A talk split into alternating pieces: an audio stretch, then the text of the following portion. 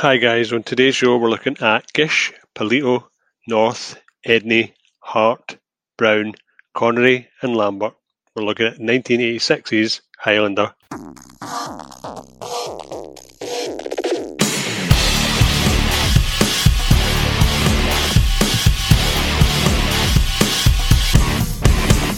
Hello, everybody, and welcome to this week's instalment of 100 Things We Learned from Film. I'm one of your hosts, Mark Plant. And I'm John Watson. Hi guys. John Watson, how the devil are you? I am grand, big man. I am grand. It's uh, it's it's great to be alive. It really is, and I am the one. there can only be one John. or the or the one if you want to get Spanish. The, either one. um, so we uh, we're going to be talking about a specific film today. It, it works quite well because a- as of recording, this is uh, the day before Burns Night. Yep. So we've picked something a li- not very, but a little bit kind of Scottish. John, do you want to tell us what we're talking about? Yep. We're talking about Highlander. 1986's What a year. uh, Canon Films Highlander. Um, um, uh, 100 Things You Learn from Film is the film podcast where you are going to learn something. Uh, we're going to learn a lot more, but you're certainly going to learn at least one thing today. John and I watched the movie separately. Uh, we come up with a list, a maximum of no more than 70 things that we have learned from the film. I need to stop calling them facts, John. yeah. Not all Yeah. facts. Just uh, just but they're all- things we've learned. Yeah, things that are new to us. Yeah. Because there are a lot of things in this film that won't be new to us. Uh, we put them together. Uh, we need to come up with, at the end, as many as we can. The plan is to come up with 100 things that we have learned individually. If John comes up with one thing I've already got, we scrub it off both of our lists, but it only counts towards one thing. yeah. Okay. What, John, is your relationship with 1986's Highlander? Just, do you know what? It was one of those things that I went into Sabaz, that was the name of the shop, Sabaz, um, off license stroke, butcher stroke, everything. So in their shop in Pollok, they had a video section and then uh, they had a, a poster. And I, I saw it and I thought, Highlander, what is this? But because obviously my age, I was really young at the time. I couldn't, I think it was about 10 when it came out. Um, I had to wait. But once I saw it, it was mind blowing. It really was. It was a cult classic straight off the bat. Had it Queen that had a lot going on. It had Clancy Brown, who I'd never known before, and turned out to be one of the one of my favourite villains. So yes, it's got a lot going for it. Certainly a lot going on. there really is. Uh, but 1986, there was a- there was a lot of good stuff going on. I remember 1986. Um, I went and seen the Labyrinth. There was a lot of weird stuff that, that was out. Blue Velvet was out. There was uh, Big Trouble in Little China. So 1986 was a cracking year for film. That, yeah, that, that that is a good good year. There's some great directors there, isn't there? Some Yeah. fantastic directors, some great yeah. stars. This this exhausted me. this movie, not not in a bad way, Um, Mhm. but but I think I'd said to you when when when you'd, you'd added it to a, a short list a while ago, uh, I'd said to you, "Oh, "I'm not so sure. I don't, I don't think I like it." And and I watched it. it, it uh, I watched it over yesterday and today. I've only watched it once, but I, I had to take a, to break, a break between. There's so much. There's so much going on. It is There's is a lot. packed full of stuff yeah. for its uh, 150. Uh, for- sorry, for its hour and 55 runtime. Mhm. Uh, it's massive. It's absolutely. crazy. It's crazy epic. There's just so much going on. It's hard. And literally, as one of those, if you lose concentration, you could come back at a part where you're thinking, where the hell did this go? So you need to you need to track it. Uh, yeah, abs- absolutely, absolutely. It's certainly much better than I gave it credit for. Certainly much, much better than I gave it credit for. Good. Good, good. So let's get on to the movie. Unless you've got anything more to add, John, let's get on to the movie. No, no, no. That's yeah. No, let's let's do it. I'll, I'll, I'll just go as and when I'm ready to go. Ready to go. in in the blocks. So we start with uh, we've had a lot of these recently. A, a kind of a title screen with with text uh, that's read out, and in, in Mhm. this at this point, it's uh, it, it's a voice that we know very, very well. It's uh, Sean. Shawnee, Uh, Shawnee boy. and He, he narrates much better than I would. From the dawn of time, we came, moving silently through, down through the centuries, living many secret lives, struggling to reach time of the gathering. When the few who remain will battle to the last, no one has ever known we were among you until now. Very echoey. Um, yeah, and apparently it was recorded in a bathroom in Spain.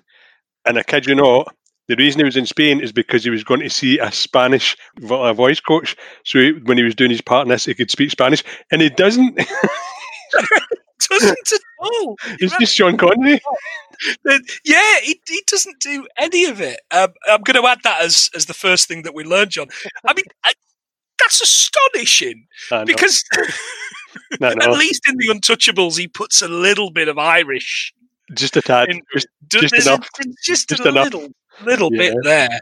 Did he did he win the Oscar for the Untouchables? I think he might have done. I think he may have support. done, yeah. Yeah, something very familiar about that. I mean, it's bad, as I recall the accent. there's I mean, you know, there's absolutely no doubt that was just an all expenses paid jolly for Oh. Sean, wasn't Oh, it? yeah, That yeah. yeah, yeah. Vocal coach. This, this, right. this one was a walk in the park as well. Apparently, it only took a week for him to do all his parts. He's so not he- in it. He's not in it. he's only in like three scenes. Yeah, yeah, but and there was these scenes he shot it within a week, and he had a bet with the director that he couldn't do it, and they actually pulled it off. We got paid a million dollars for seven days' work. Wow. There's a couple of things we've learned there. A million dollars for seven. A million days. dollars for seven days' work. Over, t- Well, and I bet over- they flew him to and from his home in the Bahamas as well. just ship him out and ship him back in again. Yeah, but uh, yeah, I, can see why he was maybe a bit dubious about this film because it is a bit. Hang on a second, you might be a Spaniard. It's bad enough Yeah. that he's a Russian. Well, yeah, the- it, technically he's Egyptian, as he tells us later on. Yep. Yeah. Yeah, um, which uh, which doesn't make a lot of sense. And the, the guy that's Scottish in it is actually French. So when they when they picked him up, he'd only done like a Tarzan movie. Oh, So- great! Oh, so- yeah, Grey Greystoke. Greystoke? Greystoke. Yeah, so he'd only done that, and he, had minimal um, English words to say in it. So when he got hired to do it, they assumed he could speak English, and he couldn't speak a well. So he couldn't speak English, so he had to Wow. practice his English to get to get the part. That's fantastic. That's And it was a known fact. It's not as if it was something that came out later. It was like this boy cannot speak a word of because he's obviously French, but he couldn't speak English at all. Never mind Scottish. it, it's one of those. I've seen that Greystoke film a number of times. It's one that I think I must have videoed as a kid and watched over and over and over again. And I've no, I, I can't remember a thing about it except I I'm the think lived I'm in a, exact- a crashed plane. Yeah, it's just it's just one of those. You know, just just bring and then they bring up me England, don't they? To, Yeah. Parade him about. So yeah, I've seen it as well, and I can't remember anything about it. No, no, that's it. I, I, I think I might be conflating it with Mosquito Coast. Great movie, by the way. I haven't thought about Mosquito Coast for Yeah, a I've while. not seen that a while. Not seen that a while. Great, great movie. So we we start uh, from from all that uh, with uh, Queen. We start with Queen, Princes of the Universe. Yeah. Not a big Queen fan, John. Myself, never really got into them past the kind of the the hits. Um, but it's not a, it's not an official Queen soundtrack. This uh, all of the songs in it. Almost all the songs in it come from uh, 1986's "It's a Kind of Magic," uh, which I've been listening to a little bit today. Uh, is a very, very good album, Yeah. but they're not really for me. Queen, I, I I don't think. So the, the soundtrack itself, they were only meant to sing one song, and then when they saw the cut of it, I think uh, Brian May, Roger Taylor wanted to, to do a song each. So apparently they all sung uh, a song for each one. But apparently David Bowie was meant to be doing some of the songs as well. So was Duran Duran. So, but, but once they they seen the film, they're like, could we just do the whole lot? And they did. Wow. But there's, there's no official soundtrack. I, I read up on this. There's no official soundtrack, but Brian May said that he was really, really keen at a later date to create a, an, an, OST, but they just never got round to it. Yeah. It's just not something they got round to. Yeah, because by that time, a lot of them had a lot of the stuff had come out and remastered. So there was a lot of the songs. Who watched the Live for? They were always they were all over the place, and I think there's a Queen HUD that you can actually stream and listen to songs now. So there's literally no point in doing it. Oh, okay.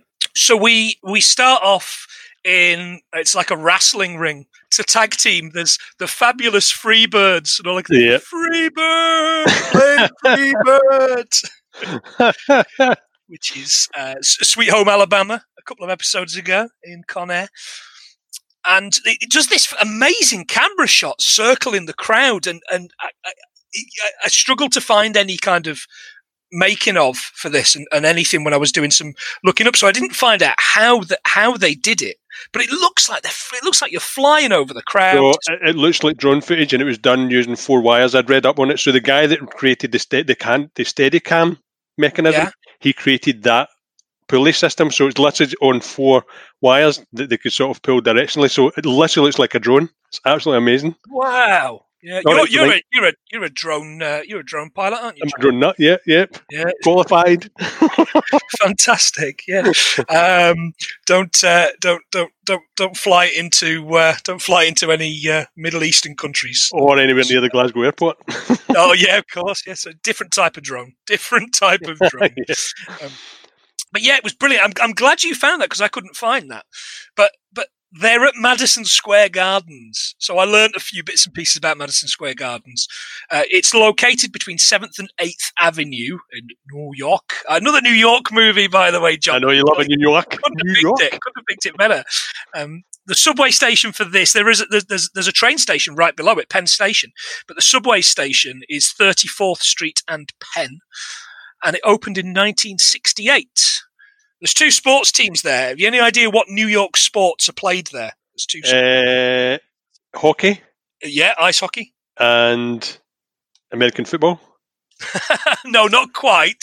Uh, basketball.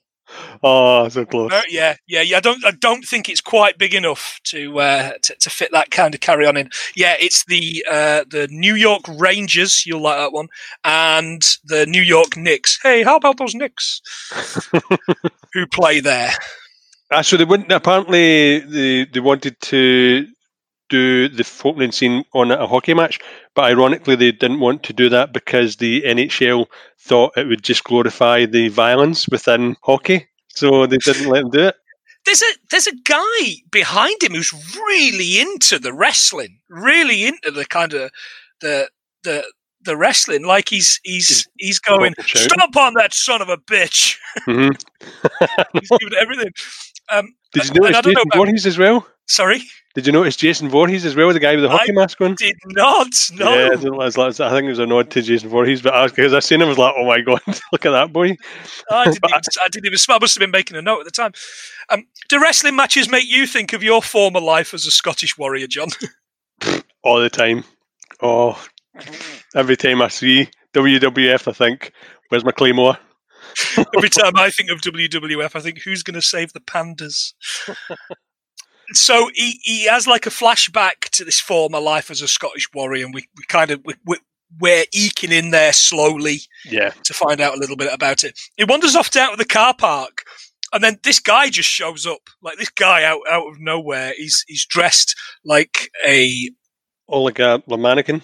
a little bit, yeah, He- yeah, a little bit. He, he, looks like he's one of these uh, limo drivers. Looks like Yes, looks like the guy in. He looks like the guy in. Die Hard. You know, the the guy who's waiting in the car Oh, for the whole movie. He looks a little bit like uh, famous paedophile actor Jeffrey Jones. Uh, you'll know Jeffrey Jones, the ginger guy's in uh, Beetlejuice. It looks a little bit like him. Uh, I, I can say that because I think he is con- con- co- convicted. Uh, there's a great shot. He, he, there- there's, there's like this, this sword fight, and you see a shot of them reflected in his drop shades. Got like these mirror shades Yeah, and you see her, and, and I thought, oh, this is this is this has got to be the best Canon movie. This has got to be the the the, the best quality of the Canon stable gotta be. because it's much better than any of those latter Death Wish movies and any of those Chuck Norris, uh, you know, Oh yeah, I mean, Vietnam oh, kind yeah. of movies. Missing in action. But apparently that was shot in a fruit market.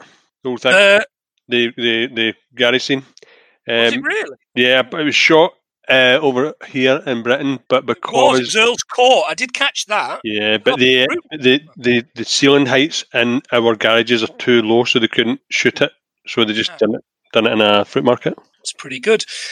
Uh, the swords. Um, so we'll learn a little bit more about the swords that um, the character that we're following. Nash, he's called, but he isn't, obviously.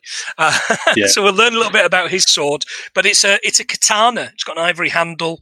Um, I learned that katanas have a single curved blade and a long grip, which allows them to strike with two hands. So you hold it with two hands, Yeah. and you you know you hoist somebody's head off with that. So try to think of try to think of his bloody character's name, the one he's fighting as well. I I absolutely lost it. I 100% lost what the guy was called.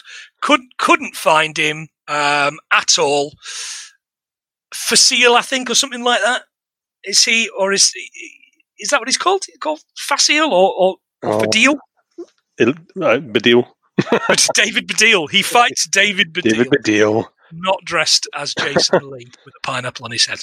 Um, Oh, So they have aye, this- Fasil. Is. It's um, Iman Fasil. That's his character's name. So he whops his head off, and Fasil turns into like electric electricity, um, which turns all the cars into Christine. Yes. All the cars come to life. Um, but before that, Fasil does this fantastic backflip away. It's not the same person. It's not Yeah. the same actor at all. Certainly not. It's very that. nimble. yeah, there's there's there's water falling. It's really atmos- Every fight in this is really atmospheric. Was the Yeah. note I made. Oh, yeah. Um, he does the Terminator electric effect, uh, where, where they come back, um, and then he absorbs the lightning. Uh, the guy Nash absorbs the lightning, uh, and indeed the Fasil's life force. We then flash back to Scotland in 1536. 1536 uh, was a leap year, John. Pope Clement VI was born. Anne Boleyn, the second wife of Henry VIII, was executed on May the 19th. Uh, and then on the 8th of June, he got married to Jane Seymour. he didn't hang around. Sorry, to May the 20th, he got married. So literally the next day. Didn't hang What about a that prick boy. he was. Mad Shagger. Yeah, absolutely. what an absolute dick Henry VIII was. Uh, uh, and we are in the Highlands, really. Um, Eilean Donan Castle. Uh, yes, yeah, I have got that somewhere on here. Um, so I'm going to cross. There you go, Dorn Castle, which is in Dornie, uh, and the battle, which is about to come up, was at Glencoe. Yeah. You'll have been to both of those, I would have. Yeah. Beautiful scene. Yep. it. Knew, as soon as I seen it, I was like, Glencoe." I've been, I've actually been to that that bit before, but yeah, it's beautiful, absolutely beautiful there. Let me cross that off so we don't do it again. So he's there with Kate Celia Imrie, and I think I text you about this time. Yeah, The accents are rotten. some of them are bad. Uh, he's he's so Kate. I think he's Kate's his, his bird in it, uh, and his cousins Dougal and Angus. Uh, Dougal I've never heard of. There's a guy called Billy Hartman. Do I? Do you know it? Do we know him from anything? yeah, he was he was in um, Emmerdale Farm. He was in Emmerdale. Was he really? yeah, yeah, yeah. Because as I've soon as just like, like, shit Scottish accent Matt Berry is what got. Uh, Celia Imrie's Scottish accent is rotten. I mean, she's a she's a TV actress of some note, isn't she? And uh, my mate, Big James Cosmo. He- oh, I love me. James Cosmo. What a met me, guy! Big James Cosmo. Love him. Yeah, he's massive as well, John. I'm not joking. He he makes you look tiny. Is he? You Is know, a you're a bigger big boy? Oh, he's huge. Yeah. Um, and they're gonna go to war against the. They're the clan. Oh, he's Connor McLeod. Oh, the Clan MacLeod? Clan McLeod. And the, guy- McLeod? the Fraser clan. Clan Fraser. The Fraser clan. Boo! Boo! The Fraser. Go into salad and scrambled it. oh, really, Connor McLeod? How very dare you? Two cappuccinos, please, and then we'll have his head off. yeah, they're not, not good And at I've told you about bringing the dogs of war into the apartment. as soon as I heard that, I was like, I just thought, are they two just coming down the hill? Now, come on, Clan Fraser. You, you know the Connors ain't been quite right recently. Um, yeah. Any, anyway, Yeah, we meet the uh, the Kurgan for the first time. We do meet the the Kurgan for the first time. Oh, keep she Celia Imrie says keep him in one piece. I don't know what accent she's got, and he says we know what piece. And you're like, oh. oh so there's there's a but we, we keep flipping back, and I keep missing it. So we flip back to 1985. 1985, the, there's detectives. Um, they, so there's the, the main detective is Moran, and this other guy, this like this this police, this just this like cop in in the you know in the usual cop outfit. He's not plain clothes. He's such a dick. Like what I was desperate for. He's the one that keeps uh, baiting uh, McCloud a little bit later on when they arrest him. Because there's a Baldy one, isn't there? There's oh, there is. Well, yeah, he's he's coming up. He's he's not there just yet. All right, okay. He's coming up, but you know who that is. Geronimo. That's, that's right. The Crow's Jon Polito. He looks he looks really young in this. Oh, he really does, didn't he? At first, I didn't. I thought uh, wasn't it? Was it? Uh, I actually saw him a couple of days. I thought, oh my god, he's so yeah. different. Yeah, yeah. Right, second Jon Polito movie we've done. So I know. Yeah. Mm. The boy. So he's ahead in uh, the people we've covered in films. Uh, he probably not for long, I would assume. No. They're um, they're checking over the kind of all the they're checking over all the stuff that's going on. Um, the the woman turns up. She's called uh, Brenda. She's a forensics expert. She's played yeah. by Roxanne Hart, and she is is kind of complaining that they've just let anybody in yeah, they've contaminate, contaminated the scene, the usual shit. Aye, that's right. So we arrest Connor. We arrest. Yeah. They arrest Connor. Like the whole police force is out just outside to arrest that bloody uh, that that garage, aren't they? All waiting. Yeah, yeah. Like they they all are. They they they're all there to get him. And the guy the guy kind of says the the, the, the cops are the, the cop guy says something. He calls him the F word and he calls him the F slur, which there's, there's, there's absolutely no place for that. Um, you talk funny, Nash. Where are you from? Lots of places. Yeah. You're like, yeah, none of which are Scotland. Certainly not. um, Until he, he says Dougal. Dougal. Yeah. he calls him uh, the F word and he says, Why do you want it in the ass or something? mate. We flash back to the battle, and I mean, it's relatively brutal, but there's no blood. There's not a bit of blood in this battle. Years ago, my uncle people didn't have blood. Is that no, no. You know, years ago, my uncle was kicking about with somebody at uni, and apparently the guys in uh, Glasgow Uni were offered parts in the film. Problem being that when we were travelling there, when they get paid, they would get paid in all sorts. So most of them were drunk. So a lot of the people there were from uni, really drunk, and the emergency service were called all the time because they keep, kept getting into serious bother because they were hitting each other too hard and stuff like that. So uh, it was just a load of students because they had long hair. That's brilliant. but uh, they, they, had medical services there, but apparently they, they had to get, get kept called it because they kept battering each other with all sorts. but even though it looks quite tame, apparently some of them got really carried away. that is brilliant. But yeah, there's there's there's a, a few bits there's a bit where two of them are drowning a guy in a bog, which I thought was really good. There's a bit where a guy falls back into the priest and mm-hmm. then he stabs it, like he cuts his, he throat, his throat, and yeah. then he, and then he, he blesses like, him. Yeah, just like a Catholic blessing. I thought that was a lot of fun. Um, we see that uh, the Kurgan, Clancy Brown, again, he's another big bugger, isn't he? Oh, he's huge. He's a he's a mercenary. We learn, um, and he says, "You can do whatever you want, but I have got to kill Connor." and they're all going, "That's Connor McCloud." they're all kind of, and they're all running away from him. yeah, that's Connor McCloud. And he's like, "Come on, you've got to fight me. Some of you have got to fight me." So the Kurgan gets him, stabs him in the chest, and he's about to cut his head off, uh, but they um, attack him everybody has to do a run. He gets taken back to the village, and he is not looking very good at all. Yeah, bit green. So back to the eighties. Yeah, I mean it does. It does flip, flip, flip. Uh, Russell Nash, the guy is called as we know, or, or that's his persona. He is a um, he's an antiquities dealer. Yeah, because they, have not arrested him. They make the point you've not arrested them. Yeah, um, but but um, but she does she not find a sword? Does um, she she does? she finds the she goes down to have a look and, and there's bits. So she's Brenda, who's the the like the, the criminal in, investigator. She's actually a, a, metallurgist. I think I'm probably pronouncing that wrong. Mm-hmm. Um, so she's a metallurgist, uh, which somewhere here, John, I've made a few notes about metallurgy.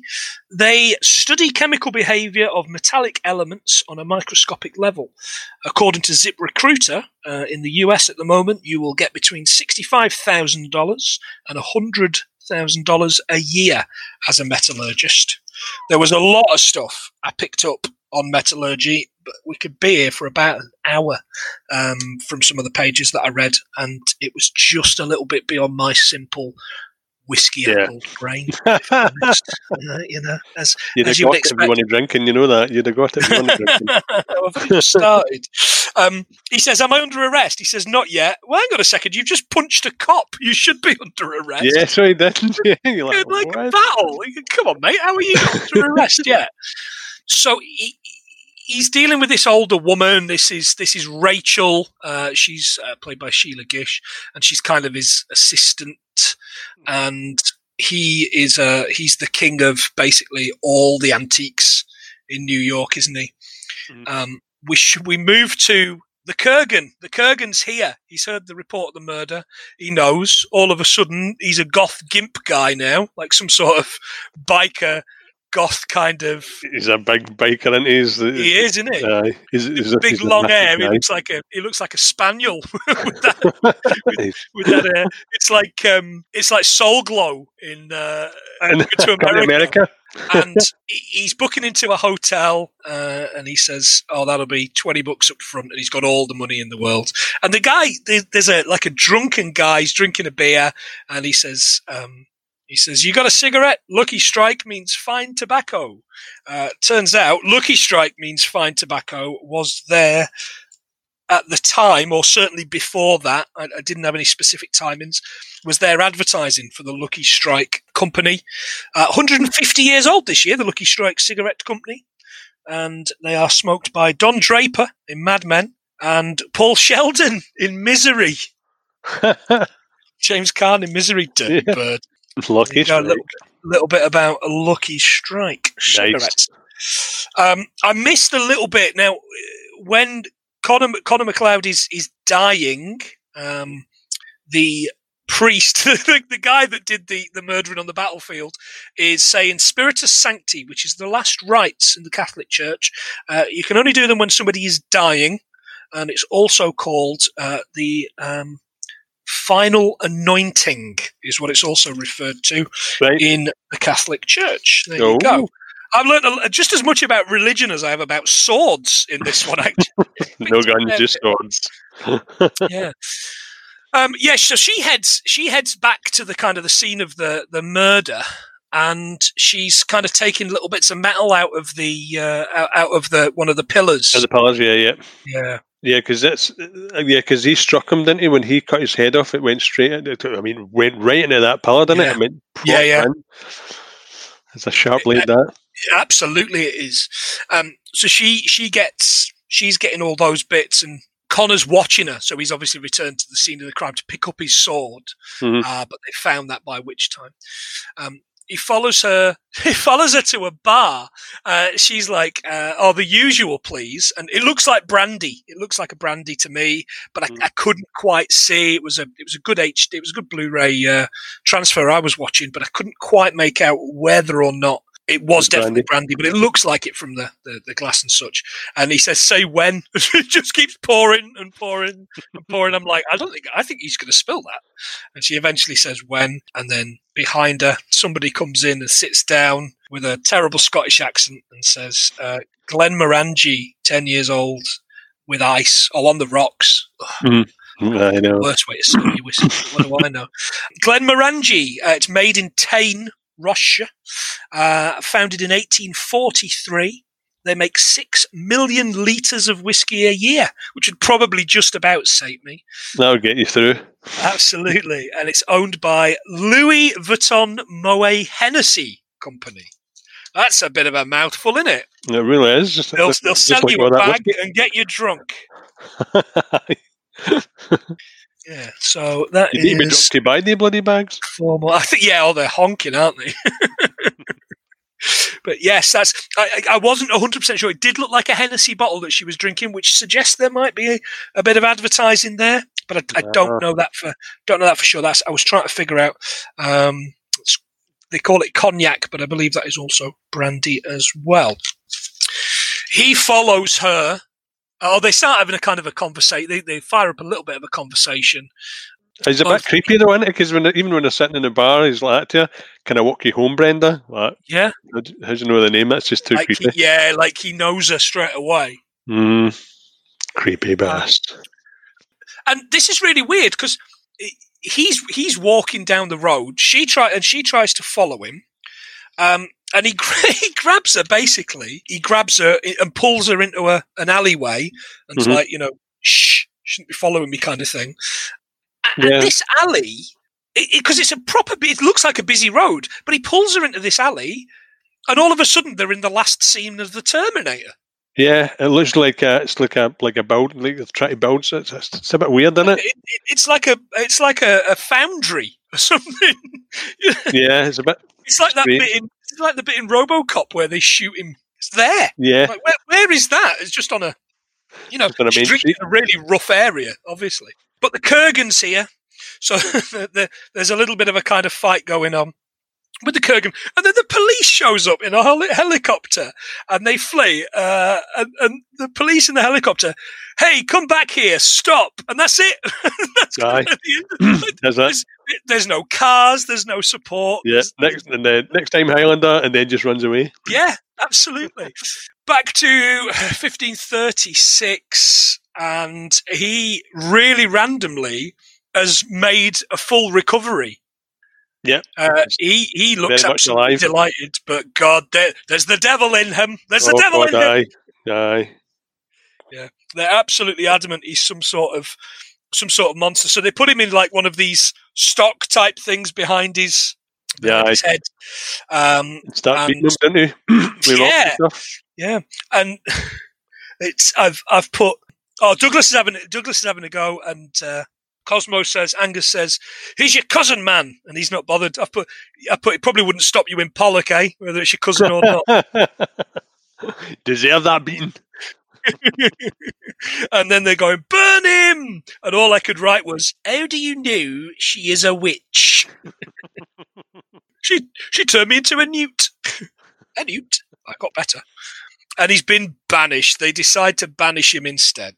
Yeah, get him. Um, he's and it now turns out he's a blacksmith in Skyrim. It looks like he's this, this, kind of, this, this tower, which looks like there's probably some sort of some sort of bandits in it. You know, just I know. three like, how did he afford of them, a really that? good chest. Yeah. It looked I bloody he's massive as well, didn't it? Taken it, and he's just gone. That's mine. Uh, but but he's got this little tiny cottage as well, Yeah, and he's doing his smithery. He's blacksmithing away. And with his bird. Oh yeah, so he keeps cu- he keeps calling her um, Blossom, but her name's Heather, and I've put oh that's a bit on the nose. Bonnie Uh, Heather. you know, couldn't couldn't have called her anything else in Scotland. Uh, and they're at it That's in all- the grass. That's all, McGee.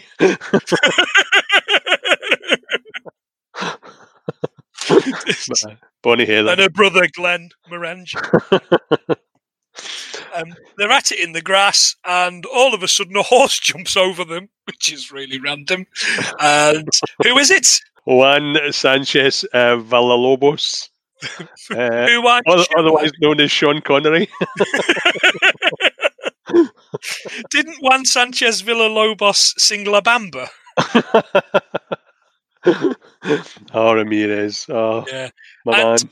Funnily enough, he's also a metallurgist. He's the chief metallurgist to King Charles V in Spain, and he explains you are uh, you, you, you're immortal. So King Charles V of Spain is actually known as the Holy Roman Emperor. Uh, he had dominion over Germany, Italy, and Spain. He was born in Flanders, Hidely Hodley, and six months before he died, you'll love this. Six months before he died, he had a funeral, and then he got out of the coffin, walked away. I mean, obviously, he wanted a lot of people to come out and tell him how much he loved him. Um, he died of malaria in 1558 at the age of 58. No funeral for him then. He's already No, had one. well, he'd already had one. So, you know, we should have another one. Selfish bastard. Um, but I guess Right, he, no gifts for you. yeah, absolutely. Sean Connery's dressed. He's dressed brilliantly, isn't he? He's got this. He's got Oh, this so feather hat. He, he looks. He looks like a seventies New York pimp. Yeah. He, he, uh, he looks like um, Guy Fawkes and Damo, didn't he? yes, he does. He absolutely does. He looks like he should be in. He, he should be one of the guys that's shot by Paul Kersey in Death Wish. He's exactly Yeah. what he looks like. yeah, he's so flamboyant, isn't he? Uh, Oh, yeah. Oh, he looks smashing. He's got the tash. Um, he's got quite blatantly a wig because Sean Connery. oh yeah, he's allowed. But uh, well, that's- yeah, he didn't. He didn't do anything without a wig, kind of from the seventies onward. I think the man who would be king was the last thing he did, looking like he was bald. Yeah. But yeah, Good. he uh, he arrives on the scene to tell him that he's immortal and tells him about all the things, he, all the rules of being immortal and how he can't do anything on holy ground. And yeah, he just goes through the the the rules and regs. Yeah, there's a there's a there's a training training montage. He says um, they're they're on a um, they're on a boat, Oh yeah, he's explaining and, haggis. and he's he? going B A L A N C E balance, and he's going. Uh, uh, he says, "Oh, you know," you, he calls him a Spaniard. He says, "I'm Egyptian," yeah, and he, he says, "He says, oh, be careful! I'm I'm going to fall in the boat. Don't rock the boat. I'm going to fall in." And he says, "You can't drown, you fool! You're immortal." which, which I think was great. And then he's going, "Help! I'm drowning! I'm drowning!" Ah, you can. And then he, he, he falls to the bottom of the water, uh, and and and he's kind of walking underwater and doing sword stuff underwater. It's like that bit out of Pirates of the Caribbean where they're all kind of marching walk underwater. Yeah, Yeah. Um, Ramirez is singing "We Pray the Heavenly Father." Which I did a bit of looking up. See again, all this religious stuff I've picked up. "We Pray the Heavenly Father" is a hymn written by William Lloyd, who was born in 1786 and died in 1852. well, I hope somebody got uh, fired for that blunder because That song didn't exist for another 200 years at least. Well, maybe 300 years at least. So there you go. But I, I would assume there's probably not a lot of hymns that have survived as long as that. yeah, well, it's it's saying that Sean Connery can bloody do what he wants. Yeah, well, he can. Yeah. Who who are we to uh, who are we to to say? Well, it's Uh, in it, it, it could have been Clint Eastwood, Gene Hackman, or Peter O'Toole. Apparently, they were up for the role. Michael Caine as well was considered, and Lee Van Cleef. Lee Van Cleef, eh? Lee, wow! Oh, Uh-huh. old, uh, old Bright Eyes himself. Yeah, Angel. Eyes, Bright Eyes, Angel Eyes, I, Angel Eyes Dead- himself. Oh, Dead Eyes. God. Oh, so- Dead Eyes now. the Master. Yeah. Yeah, fantastic. oh, do fuck off, grasshopper. uh, Fuzz. We so I missed a little bit about Brenda. We learned about Brenda being where she was from. She's from Scranton, Pennsylvania, uh, and we learned this because it turns out that your man. uh, Connor's got a book of hers. He's reading her book, and it's called "Metallurgical History of Ancient Sword Making." Well, it's catchy, isn't it? It says on the back she's from Scranton, Pennsylvania. Scranton, Pennsylvania uh, has a population of 76,000 people. Uh, it's the home of fictional Dunder Mifflin paper in the US office. The baseball team are called the Scranton Rail Riders, which I've decided are my new team. I don't have a baseball team, but the Scranton Rail Riders. Rail Raiders sounds good, doesn't it? Like it does. Monorail. monorail. uh, do, you, do, you, know who's from uh, Scranton? The most famous person from Scranton as of today? Oh, no, got a clue. Who is it? Who's who's who's that famous person? Da, da, da, President Biden. And we can say that because he's now the president. now the president. Yeah, He's the president. We you're not like spoiling it. So anything far, for anyone, are you? Hmm? You're not spoiling anything for anybody now, are you? no, no, the no. It's new hap- president is. We, we know uh, we know it's happened, and actually, he he, he might uh, he might have done some awful things. He, he might have uh, decided to uh, uh, to to bomb Swindon or something like that by now. I hope he hasn't. Of course, that would be God damn Terrible. Rail Rider. he is a rail. I wonder if he's a Rail Riders fan. I'll have to. Uh, I'll have to do a bit more looking up on him. Uh, but yes, we uh, we we like him. He's uh, he's he's he's the best president. There's no better president. He's the best president. I'm looking forward to hearing Donald Trump admit that. it's not going to happen. Yeah, It's just never, never. going to happen. never. So it, it, it bounces all over the shop. This this thing, I, I'd missed that little bit, of course. Uh, he gets out of the water and he says, "It's the devil's work." And then two fish fall out of his kilt. Yeah, That's right. perfect timing, isn't it? yeah, exactly. Uh. He says you'll harness the power of the quickening until the gathering, and you fight for the prize. But it doesn't say what the prize is. Like it's Yeah. really, it just doesn't do doesn't Never. tell you. You, you kind of learn at the end, but it, it's kind of like, oh, that's interesting. So there's there, there's fighting. He says you've got to um, you, you you you can't have the, the best of you. There's a bit where he, he there's a bit where uh, Sean Connery kind of swipes at him. Uh, he ducks and he misses him, and he's kind of laughing, uh, Mhm. Connor. And then he realizes that he's chopped a tree down, Yeah, lands right on top of him. very funny. And he says, "If your head's off, it's game over." And his and his perfect uh, Spanish accent. He does absolutely, which I'm glad. I'm glad he paid to go. They, they, they paid to send him all the way up there. He says, "You're safe only on holy ground. None of us will violate that law. That's going to come back." Hmm Um, and Yeah. then they're on a beach, gorgeous. They're on this beach, and then he says, um, "He says, see the stag, feel the stag, feel its heart beating, feel its blood coursing through your veins." Uh, and then they run, like they go off and run, and they're meant to be running very, very fast. But Sean Connery is not running very, very fast. No. But I would assume he's probably a man of late fifties, early sixties at this point. Yeah. So that's that's fair. Um, and they didn't speed them up running like Ben Johnson in Yeah. Master of Disguise. Yeah, they did. Yeah, yeah, I'm glad they didn't. glad they didn't they do done it that. properly. He says this sword was made in 593 BC, which I did a little bit of calculations. That means the sword at this point, when the film is, uh, would have been 2,134 years old. So it's a pretty old sword. Then he says he, I- think at this point he does tell us how old he is, and and he would have been about 400 when the sword was uh, was created. He says, "Oh, the Kurgan is from the steppes of Russia. S T E P P E S. The steppes of Russia, John, is a grassland uh, area, a trade route historically, which predated the Silk Road, which you'll be aware of between Europe and Asia, and it covers, still technically covers, or, or now covers these countries: Hungary, Bulgaria, Romania, Moldova, the Ukraine, Western Russia, Siberia, Kazakhstan, Mongolia, and Manchuria. But yeah, It walk, is massive. That's, ma- that's huge. It is absolutely huge uh, tract of land. There we go. He's. We don't know where where McLeod is at this point. We have no idea where McLeod is at this point.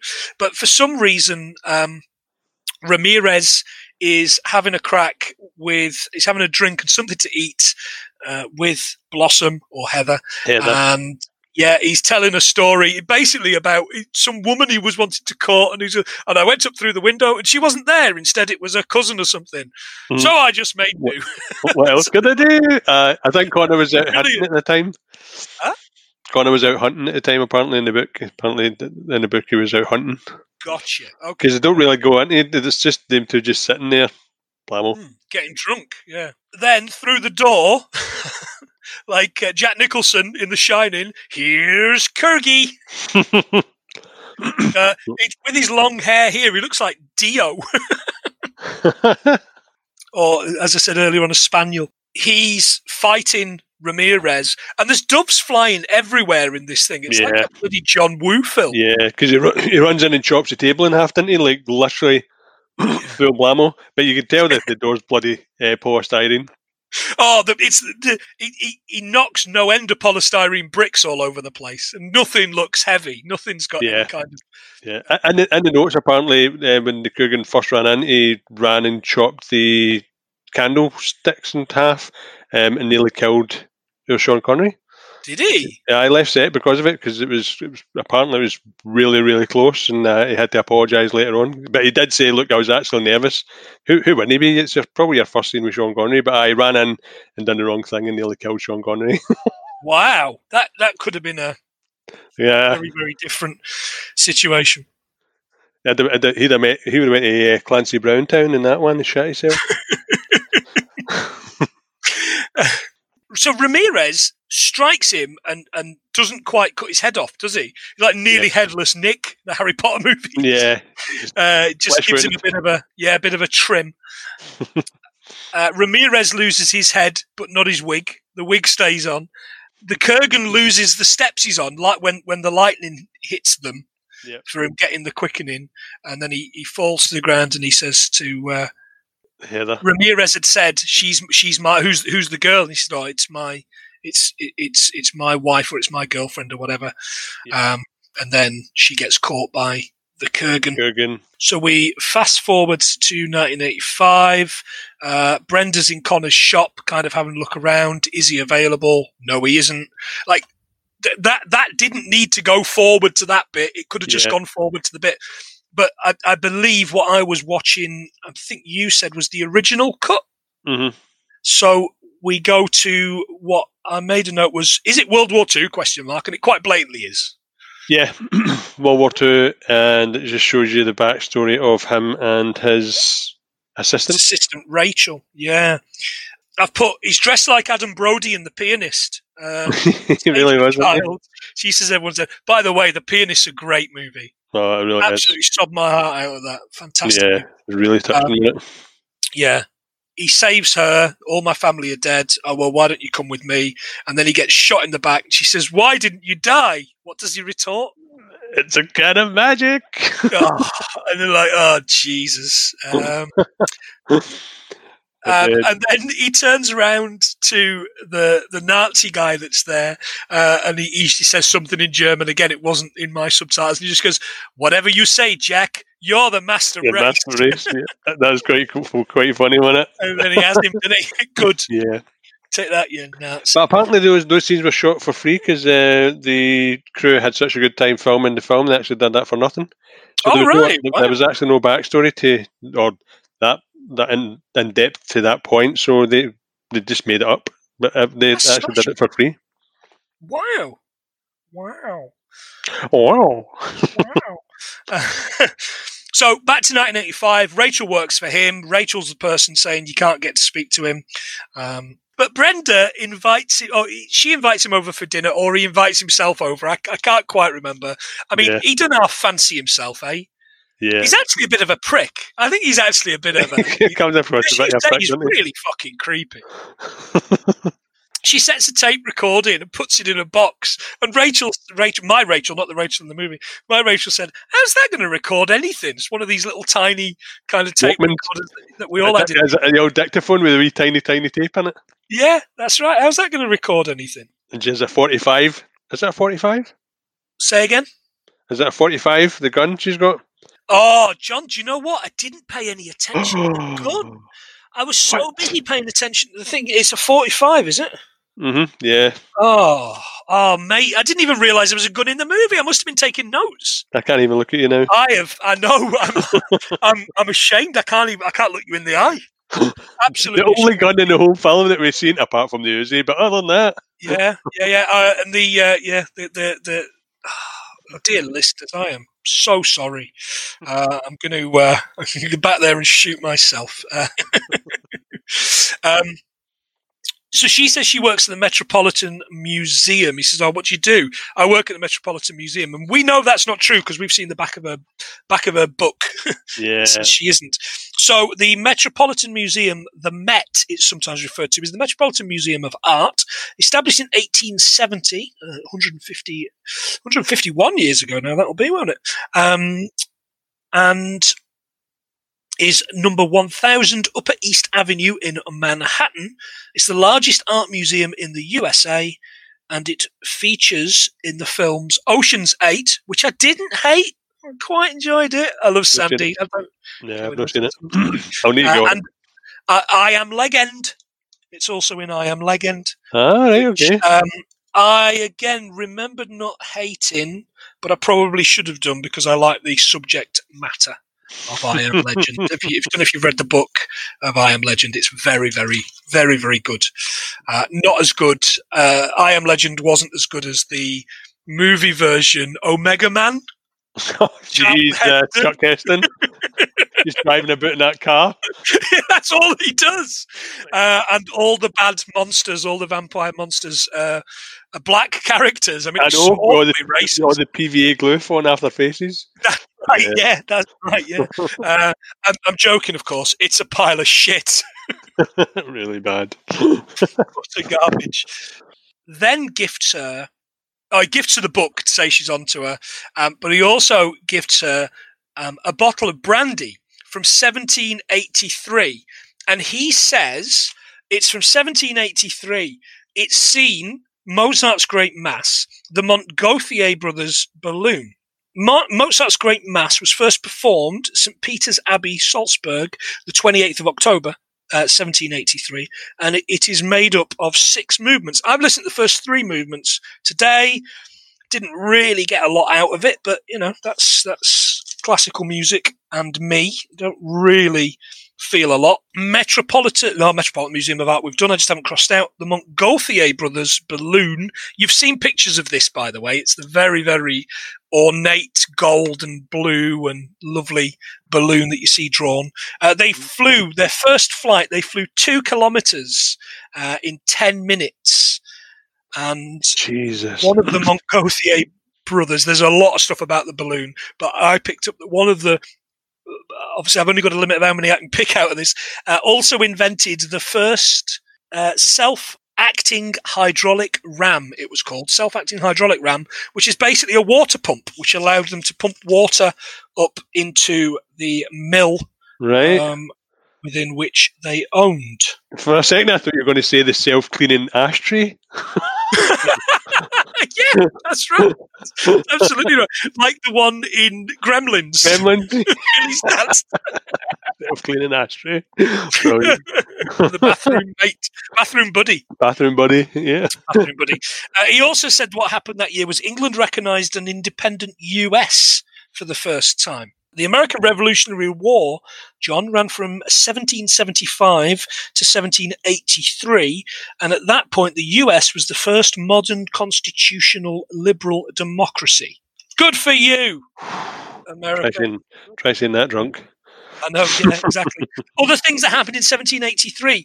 The first Waterford crystal was produced in the Irish Republic.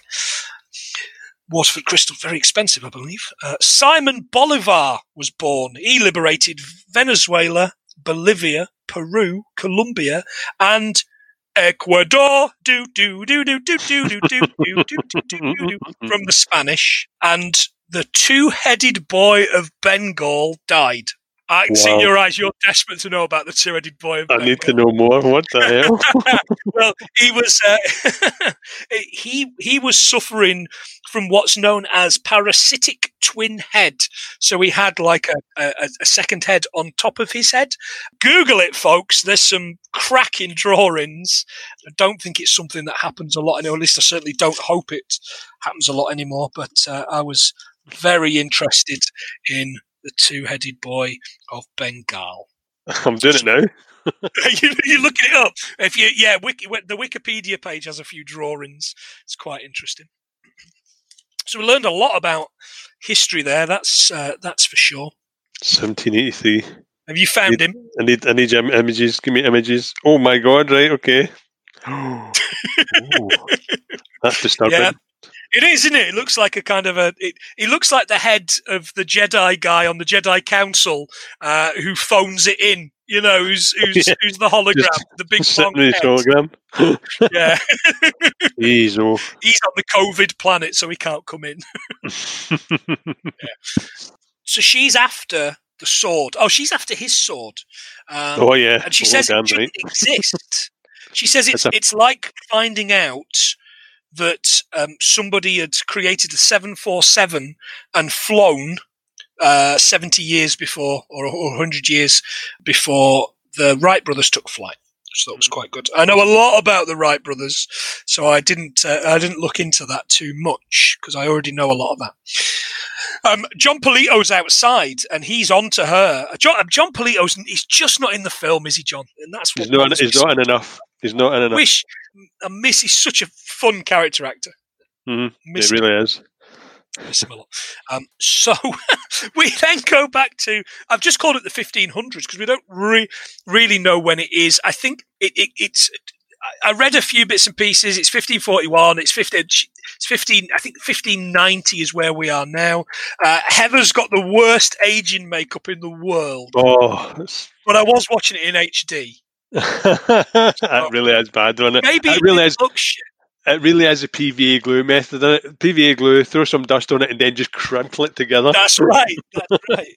Yeah. Um, she looks wrong, but she's old, uh, and he isn't. And Ramirez had said, didn't he? He said, "Look, don't stick with her; it'll break your heart. Don't do it." Um, I had three wives, and when I lost, I think it, it, it's it, she was a Japanese princess, and it was her father made his sword. You know, it brought it. it it destroyed me, but yeah, she's she's really really old. She dies, and he burns the cottage down, stabs his sword into the ground, Yeah. Mary buries them. Um, and then we're back to 1985. He meets with a guy called Costiga. Again, this guy's not in this movie. I know. Costiga, Yeah, where do you where, where, where does It seems, Costiga like such, it seems like such a good character as well. But it's when they, it was when they show you the meeting, the first meeting with the uh, the duel, having the duel. Well, yeah, it goes back to. He says, "Oh yeah," do you, do you, he says, "Oh, would you like a drink?" And he says, "Oh, you know, I, I, I'm not going to drink. It always ends up with whatever." Um, and I think it's something like I've written 1783, but I think I've written that from before. I think I've written that from before. But he's having a duel with a guy called Bassett, um, Right. and the reason he's having a duel is because he called his wife a bloated warthog. yes. He stabs him a number of times, uh, and then he says, "Look, I apologise for calling your wife a bloated warthog," and then just walks off. Yeah. Bassett's You know- obviously a prick. He kills Do, do you know uh, who that was, though, Bassett? no, I couldn't tell. It's Tricky Dicky for EastEnders. Who's that? Tricky Dicky was somebody that came onto the market and he was a bit of a dodgy geezer and stuff like that. So uh, it's, that's Oh right. as soon as he was in EastEnders, like, oh my god, that's him for Highlander. So I was a character No, I didn't. Tricky I Dicky. didn't realise that. I didn't realise that at all. Um, but your your man, I keep forgetting his name because he's not in it. Costiga. Castiga. Yeah, yeah. yeah. So they meet on That bridge in Central on a Park. bridge, wasn't which is in Central Park. Yeah. That's that's Hugh by the by the way. He's a proper proper British, like he's a proper I say English act, actor, uh, like an African English actor. But he's in loads and loads of TV stuff. He's actually Captain Panaka in Episode One, The Phantom Menace. Um, but he was in Oh, God, loads he of. TV stuff. You, yeah, you know Yeah, exactly. As soon as you say that, I'm like, oh god, so he is. Uh, This reminds me a lot of Sidney Poitier for some reason. He's just got that It's, sort of yeah, air about it's- him. he, he had a he had a bit of that look about him. I loved his I loved his outfit. By the way, he was Yeah. wearing what, what appeared to be some sort of kind of Af- African kind of garb. It was really smart. So I was into that. He, he- they meet on the bridge, as you say, and I've made a note about the bridge. So the bridge is called the Bow Bridge. Uh, it's it's what's known as a classical Greek bridge. It's made of cast iron. It's 87 foot long and was constructed in 1862. You've seen it in Spider Man 3, Manhattan, and Night at the Museum. Yeah. You might not have seen it in all those films, but I've seen No, it. no, I remember it for Spider Man. It's, it's quite a famous bridge. Nice, nice bridge as well. Yeah, it's lovely, isn't it? It's lovely. Yeah, I think it's like the, the, the, the longest one uh, there. So we go back to 1985 after the duel. Uh, there's just some Marine guy in his car. Like this comes out of nowhere, and, and I stopped it and took it back two or three times because I, I, I thought, well, this guy hasn't been introduced. hmm but we we learn who he is later on. Uh, he's in this car with loads of guns, and you're right, he's got an Uzi. I did make that note. I did have that. Yeah. Um, I've put he's got he's got Oh, Marine, he's got. I've put Uzis him down. Anyway, as he's driving around in this in this car, he's he spots the Kurgan and Costiga having a battle, and he goes, "Okay, Marine, this is for real." and Kurgan chops Costiga's head off.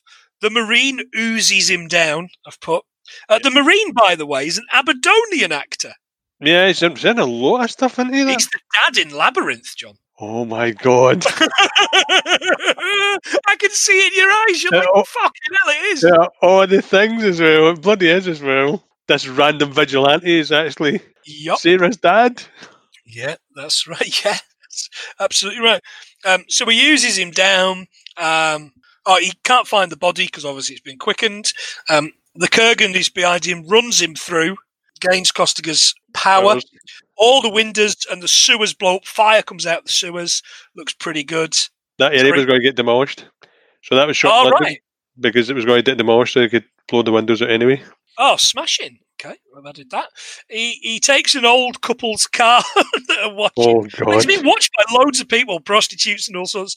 Uh, and he says, "Come on, mom!" and she's on the front of the car screaming. She's going, Oh. "Help me, daddy! Help me!" And I'm like, "Whoa, that means slightly different now." Yeah, that's different now. Uh, yeah, proper mom and pop kind of job. It's- I, I I did like that a lot. I did think that was uh, was pretty good. um, yeah. So funny. So the cops, the cops find the marine. He's in hospital. Uh, he tells them, he says, "Look, you're not going to believe what I saw," and, and it's all kind of um, you, you don't hear him say, but he's quite blatantly saying, "Look, here's what he did. He chopped the guy's head off. The body vanished, and then electrics and things turned up." Uh, Jon Polito, as they're walking away, he says, "It's like one step beyond out here," and I just went, "One step." Beyond, wow! Not that one step beyond. A little bit of googling, I learnt that One Step Beyond was a TV show about the paranormal, 96 episodes uh, across three seasons in the 60s. I missed a Uh. little bit about uh, Sarah's dad, the Marine.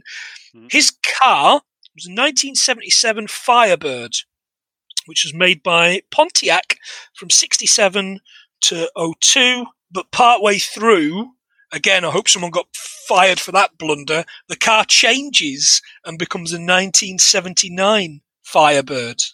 Well picked Like- up on that. Well done, you. Yeah, well, yeah. I just again, it's just one of those things where I was like, because I couldn't tell what the car was. So I did a bit of a search to, to, to find out what the car was, and someone had, had, had put on a, a forum. Actually, this is actually this is what happened. Ah, okay. So that is indeed what happened. What comes next? Yeah, so once he's in there, he it's, he's been seen in the hospital, isn't he? And they're taking his description of, of did they take a description of the Kurgan? They do. They say, "What if we? What if we were to get an artist in?" And the guy says, "Yeah, okay, get an artist in." The cops come out and they're eating at a hot dog stand. this is really funny. Tony, the owner, is reading the the paper, uh, and he says, "Oh, he says, have you seen all this?" Because they, they say to the to, to the guy, "Don't tell anybody what you've seen, because no one's going to believe this." Uh, but it turns out that someone's already reported it to the papers, uh, and Tony says, "Hey." What does incompetent mean? Oh, that is brilliant, isn't it? And he says something like, "See if this mayor has me up at two o'clock in the morning again." And then he says, "Hey, what does baffled mean?" That's so good, isn't it? and like, Just a brilliant cops- scene. Fucking useless. Tony's a great little character. It really is. Tony's, Tony, Tony's fleshed out more than uh, than any female character in the whole fucking film, yeah. which makes me very, very angry. Um. Brenda's looking for Connor's birth certificate. So she goes to the records house, wherever that may be, and she finds the records, and it says he's from Syracuse. Uh, Syracuse is a city in New York State. It's named after Syracuse in Sicily. Uh, it became a city in 1847 and has a population of 140,000 people, or certainly did at the last census, which would have been 11 years ago, I think. Would you, a, everyone in the US and the UK do a census shortly. Yeah. So she goes to she goes to this guy. She goes to this this guy. Expert. Yeah, and she says, um, "Oh, do, what what do you know about this?" And he says, "Oh, I remember this one because he was a bastard, and there weren't many unwed mothers at the time. Uh, then the mother died, and she said, "Oh, well, what what happened to him?" Well, I know that he he died shortly after the mother. So it turns out she goes to some computer guy, uh, and and she says, "Oh, isn't there any heat on in here?" And he says, "No, it's bad for the circuits." like uh, John works in IT, he'll understand. Don't give a shit about circuits. um, so they find out that actually he's taken on the names of a lot of pe- kids that have died. Mhm. They check his signature. They see it matches a number that letters match a number of letters uh, over the last 300 years. Yeah, so no, it's at least 300 year old. Yeah.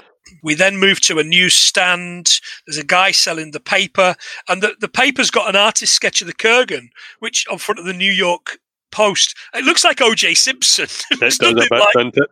The like him. shading as well. The shading probably didn't do any justice, but yeah, it looks bad. Thought, if the gimp suit doesn't fit, you must fit. Uh, at the New York Post, I learned. Oh, it, it it's outside of the Sheraton Centre. You see a, a sign behind it says Sheraton Centre. Sheraton Centre is at Times Square. It's a hotel, and if you want to stay there, John, I had a quick look this afternoon, and it's eighty six quid a night if you want to go when we're not uh, when we're not locked down. When we're not locked down, yeah. Yeah, we'll uh, we'll see if we can uh, see if we can swing that with all the millions that come into this podcast. Uh, the New York Post is what the uh, picture is on, and it's owned by News Corp, i.e., that prick Murdoch. Uh, Yeah. Founded in 1801 by Alexander Hamilton. You know him. He's the bloke that musical's written about. He's on Disney Plus right now. Uh, Yeah, he is on. Yeah, he is on Disney Plus. I, I haven't seen it. I do like a musical. I haven't seen it yet. It's one of those I'm, I will certainly Yeah, everybody praises it, so I'm going to do the same, to be honest. the guy selling the newspapers, I got loads out of this. Guy selling the newspapers is wearing a Newsweek apron. It's a weekly news magazine, as you would guess from the title. So that isn't something I learned. Uh, 100 million users in print and digital, and launched in 1933. So we got a couple from that. You'll be pleased to know. Let me get rid of that. Yeah, we now go to the church, as you've said. Uh, he lights a candle. I didn't know what lighting the candle was about. I have seen people do it in churches. I quite like going in churches. Um, everywhere we've been, every country we go to, I'll always go into a church to see what they are. My, my favourite churches are all in Greece, by the way, because they're Right. tiny and there's so much gold in them. It's fantastic. You're like fucking Fort Knox in these places. Uh, you can't tell me that Greece isn't doing too well right now because all their money is in those churches. In the church, yeah. Yeah. Isn't You light a candle, it represents saying a prayer for somebody. Uh, they're known as votive candles in Catholicism. Right. So he does one for Ramirez and Heather. And Heather, yeah. And he says, he says a couple of things. He says, oh, oh Heather, what for Heather? And he says, oh, and for Ramirez, I hope you're looking after her up there. And he calls him, I've got it here somewhere, you overdressed haggis. He calls him that earlier on, doesn't he? When when, Yeah. when, they're, when they're together, and I've Yeah. completely, completely missed that bit because that's really good. Yeah, because that's what haggis is. He does, and he says, he says, "Oh, you look like a woman, you stupid haggis." And he says, "What's a haggis?" He says, "It's a uh, it's a sheep's stomach uh, filled with uh, Meat and barley. meat and barley." And he says, "And what are you supposed to do with it?" And he says, "You eat it." And he says, "Oh, how barbaric," or something like that. Oh, yeah. how revolting! he keeps calling him a Spanish peacock, and yeah. I mean, the relationship between the two is is really good. You know, it is. It's really good. Built a really big, uh, good friendship, actually. Um, Oh right, oh, and nice. that's the reason why Sean Connery's in the second one because Christopher Lambert requested that he did it, even though it was All shit. right. Okay. The the Kurgan comes into the church, and I'm In like, oh, disguise. rules? In disguise. yeah, he's, he's shaved his, his hair off, and I've just put that fucking bald cap. It's so oh, bad. it's, it's bad. It's really bad. I think he's got one bit of hair stuck on it, but that's Yeah, like the, yeah, the the back. Um, and he says, he says, ladies, happy Halloween to the nuns, and he goes, nuns, no sense of humour. he explains that he raped Heather. Then he sees Connor's response and sees it was Connor's. Um, he's got safety pins in his neck wound, which I thought was really cool. Yeah, that was quite good, isn't it? Some good touches Yeah. in it. He says, You can't fight in here. You know the rules. Uh, Connor says, I'll be out front. And he says, Okay, goodbye. And the priest comes across and he goes, This is a house of God. You've got to be quiet. And he, he, he says, I've got one thing to say. It's better to burn out than to fade away. Yep. turns out that because I'd heard that a lot and I didn't know what that was. It's from a Neil Young song, "Hey Hey My My," brackets into the black close brackets, uh, and it's referenced in Kurt Cobain's suicide note, Well, which which obviously is is some time after this. Which Mhm. uh, uh, one of those things I think I've read. I think I've seen a picture of the suicide note a couple of times, but I certainly didn't realise that's what that was. I, He- I actually thought it was the um, a, a, a, a video VHS Oh, video re, re, re-record, not fade away. Re-record, not fade Re-record, away. not fade away. The skeleton boy. yeah, do you remember that? I do remember that. Yeah. How, could how could I forget? Re-record, not fade Not away. fade away. Re-record, not fade away. That- Oh, yeah. No, how, how, how could I how could I forget that? Uh, it much better than the, the the Maxell one where the guy sits in the chair and the butler puts it in the puts the tape in the thing, turns it on, and it blasts in a little bit. Oh, yeah, no, I remember that, yeah. yeah. Nah, the, the yeah, skeleton yeah. was much better. No, the, yeah, the skeleton was a lot cooler. Of course he was. so we're now in Central Park. Brenda confronts Connor. Oh, no, she comes to him and confronts him. Uh, and he shows her his pad. He's got claymores and explains uh, he's immortal and gives her a dagger. He tells her he was born in 1518 Yep. on the banks of uh, the banks of Loch Shiel, which I made a note to make some notes about Loch Shiel, and I didn't, John. Oh, I hope that doesn't cost us dear at the end. Did you see? Did you notice any of the stuff that was in his uh, his vault though? No, I, I didn't. It's it, it, it, it flies by quite quickly. So the only thing I spotted was Ramirez's jacket and hat. They Oh, well jacket and hat. spotted. No, I didn't see that. Well done, that man. Um, Loch Shiel's twenty kilometres west of Fort William. You got to give me that one. go. That was a bit of There fast googling, wasn't it? As I didn't quite have 70. didn't quite have seventy. So there you go. Thrown that one in. Thank you very much, my old mate Google. How exciting! Um, so she confronts him. He basically pushes the dagger into his stomach, doesn't he? Into his chest or something that she's holding, and then says, "I'm immortal." I was, yeah, I was born in 1518 uh, on the banks of Loch Shiel. Are we to believe that in that first scene he was 18 years old?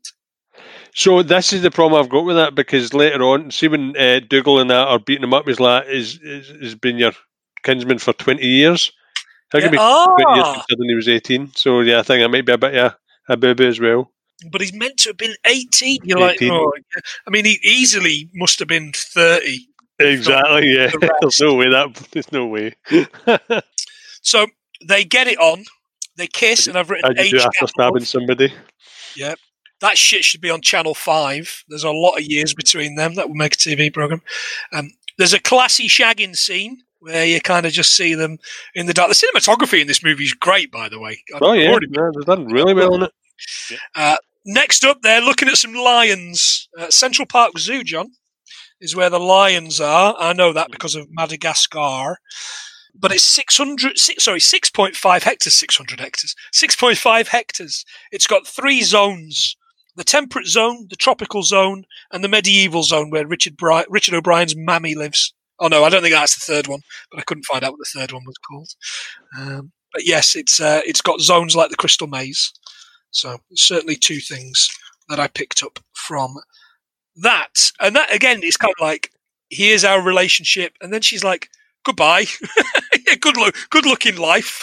See ya, whatever be ya. Like, she doesn't want, like she, she does want something to do with it, but she doesn't. Uh, most people are afraid to die, but you're afraid to live. She says. And it always the way when you're immortal. I know, yeah, poor. Always the way. Uh, the Kurgan's waiting for her at her apartment on the stairs, like he's eating a mini milk or something. Yeah. And he goes through the door again. Once again, Mhm. uh, here's Kurgi. He needs to find a new way to get in, and again that door because she's kind of behind the door, going, Whew. "Oh, Yeah. But like, come on, it's not. Uh, I know. No, it's not an he's got outside door. That he abducts her, and then they're driving on the wrong side of the road. He's like, "Have you never played chicken?" Uh, he's causing crashes. He's running people down. That first drives- person, the first person he ran over was the director. So that first person. Oh, was it? The director, yeah. All right, yeah, very good. He, he, he. I thought, for me, I thought this was the worst bit of the film. It was just, it was really. um I put it's Yeah. really obnoxious and loud. There was too much screaming. There was too much laughing. It just, it- Freddie yeah, Mercury singing New York, New York in the background. yeah, Kurgan starts singing New York, New York, and then Freddie Mercury's singing it. Um, Which he- hated, by the way, apparently. Freddie Mercury hated singing New York, New York. Hated that. That I didn't like the way it said Oh, it. So there- right. there's literally a, a really small snippet of it. So So that explains, as I did some looking up, why um, it's not released on any form. That New York, Yeah. New York song. It's not on anything. It's the theme from the 1977 film New York, New York, and Liza Minnelli is the first person to sing that, and every fucker's sung it since. mm, Uh, I know they will have. Everybody has sung it since. So that's what I learned there. They drive between these these these seven brothers wagons, and I, I, tried looking up Seven Brothers as a company, and and I, I'm pretty sure because they were huge wagons. There's like three of them. Yeah. Uh, it must be a company that, that, that it no longer exists. Um, but I did find out that there's a Seven Brothers deli uh, on 9th, 9th Avenue in in New York. Right. So that's where we'll go once we We'll go uh, for our breakfast. Yep, That's where we'll Definitely. Let me cross a few things out here. Looking good. We're almost there. In fact, I think we're on the final proper scene, aren't we? Final scene. Yeah. The biggie. Yeah. That's what she said. So we get to a building. It's the, so he's he's looking at a he's looking at a building. Uh, your man Connor is looking at a building, and he sees. I've missed my notes, John. Um, oh, so this is Silvercup. Kur- Kur- the, the Kurgan, I've put Kurgi Baby for some reason, leaves him a voicemail. The answer machine's the size of like three PS4s. yeah. he tells Rachel, he says to Rachel, "There's a power of attorney," and she says, "You're not, you're not coming back, are you?" I'm terribly English. You're not coming back, are you? yeah. Um, and he says, "Yeah," and he says, uh, "It's a kind of magic." And there's tears, and I actually thought, "Oh, that's actually quite sad." And then it's kind of Oh. magic plays. He's standing kind of on the roof of a building with this huge neon sign that says "Silvercup." yeah. Silvercup is a studio uh, in Queens. It's founded in 1983, and things that have been filmed there: Krush Groove, which could still be bigger than ET if you've seen Dogma, Gangs of New York, and a link to last week's episode, Big Daddy, Jeez, oh. the Adam Sandler movie with that little rat kid that's in the uh, it's in the movie we watched. Sprout. yeah, yeah, that's right. So she's tied to it, and she, she's tied to this, like basically this huge kind of scaffolding thing. Yeah. and he he runs over to kind of help her. The Kurgan shows up, and they start fighting, and the Kurgan's smashing up the sign, and Yeah. he doesn't care. He's twatting it with the sword. uh, Connor zip lines down it for some reason. But there's, there's sparks flying. They knock over a water butt. All the letters from the sign are falling. She's screaming, "Give it a rest!" And it looks like they're fighting, and all the water's there. So the kind of the, the water's quite deep. I put it looks like they're fighting in the trash compactor on the Death Star. Yeah. But it is a really well choreographed fight. looks really good. They fall through a skylight um, and and into this basically this empty studio, this empty kind of sound Yeah, studio. it's massive, isn't it? would have been really fucking cheap to film because there's no set. Yeah, there's no set, no nothing. It's just all dark. Yeah. Cheapskate. And and because it's so dark, you see silhouettes, you see, yeah, it, it it's it's brilliant. Um, and it, and it goes on and on. Uh, Kurgan raises his sword. He knocks knocks Connor over, raises his sword to kill him. Uh, Brenda twats him on the back of the head with a pole. Uh, she's finally stopped screaming, by the way. And the Kurgan tries to slay her. Connor intercepts and turns to her and says, "What kept you?" in like a really French accent. Madame, what kept you. with my croque monsieur. Uh, Connor you- slices his guts a few times. The Kurgan. It's kind of like Zorro, except Yeah. his shirt is getting him in the bits. And Kurgan comes at him like he- must. He must be really injured because he comes at him uncharacteristically, and it's uh, off with his head. Uh-huh. And he screams, "There can be only one." I think you kind of have to scream, "There can be only one," or you don't get the quickening because they all Right. do it all the time. It's like, all right, mate, don't we they? get it. Yeah, we get it. It's the tagline of the movie. Okay. Um, the Oh quickening looks great. It's like electrical monsters. It looks like the dogs and Zuul in Ghostbusters. It's But really, it's really, it looks you- really good. You can see the wires though a mile away. Oh, I didn't see the wires. No, Oh my god, really? Just seen the wires. Go back and watch it. I'll go back and watch it. Um, and they're all spinning around him, and we go to a final. We go to a final final scene, and they're in Scotland. They're driving down down like a like a road in Scotland. yeah. Looks as if it's in Skye somewhere. Yeah, it's it, it, it wasn't particularly uh, it wasn't particularly clear Mm. as to where it could be, but but that the the, the final bit is uh is kind of done as a voiceover, and you see Ramirez, and it's it's Ramirez's voice. Oh, he says actually, if I concentrate, I know what all the people are thinking all over the world. Yeah. So I and think she that's says, what am. I thinking? And he says, "You're thinking, can can I love him or something, something like that?" It's kind of like, okay, so stop being about love. And Ram- Ramirez's last, like the last line is Ramirez. He says, "Patience, Highlander. You have done well, but it'll take time. Your generations being born and dying. You are one with all living things. Each man's thoughts and dreams are yours to know. You have power beyond imagination. Use it well, my friend." And I'm not joking, mate.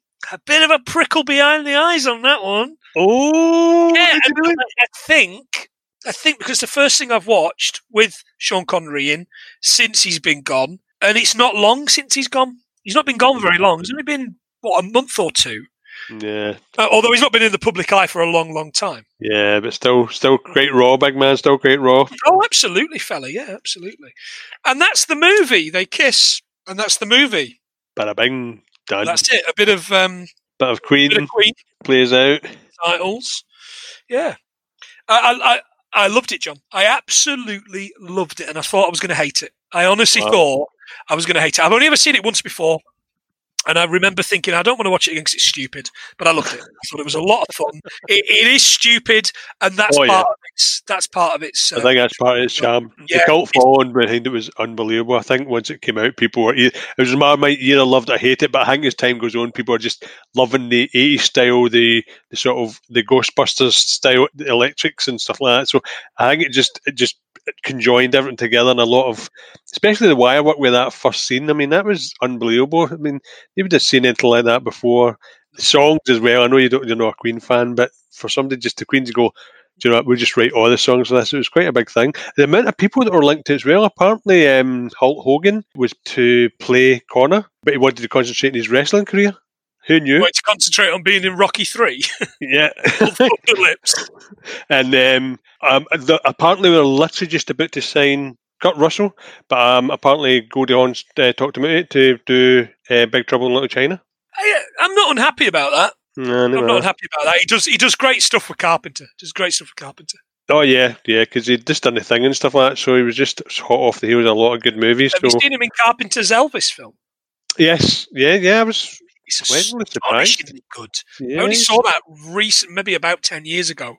Mhm. God, it's a film I could probably watch over and over again. Um, Yeah, I was, I was really back to it. surprised with that, but uh, he's, he's got some range. Kurt Russell, he really does. Yeah, yeah, absolutely. Anything else to add? You've added a lot. Try to think. There's a lot of people were linked to playing Connor MacLeod, but the the biggest one for me is you know I've got a big thing for Beastmaster. I don't know why, but uh, Marc Singer was was linked All right. to, um, to play Connor MacLeod as well. So that was that was a buzz. I was that's proper crazy. That- proper yeah, crazy. absolutely. Do you know what? I, I was saying, Rachel says she doesn't think she remembers ever seeing Beastmaster.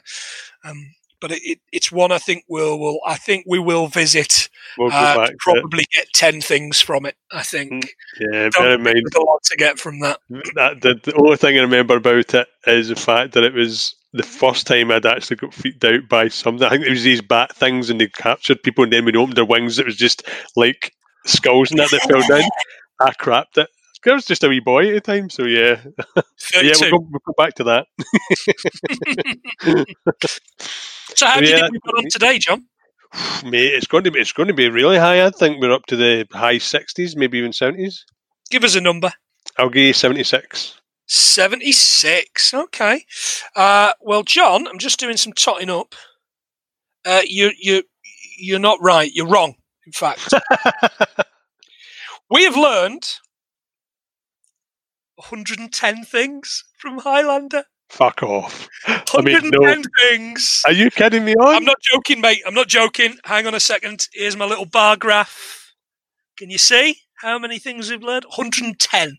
Jesus. Your little face, mate. Your little Yeah, I'm so so chuffed because uh, to be honest, I was brought with this film and I did love it, and I knew that the fact is, obviously you didn't like it when you first saw it. So the fact that we've and it's not even a long episode. This is one of our shorter episodes. So Jesus, I'm so Good proud that, of isn't that. it? So proud of that.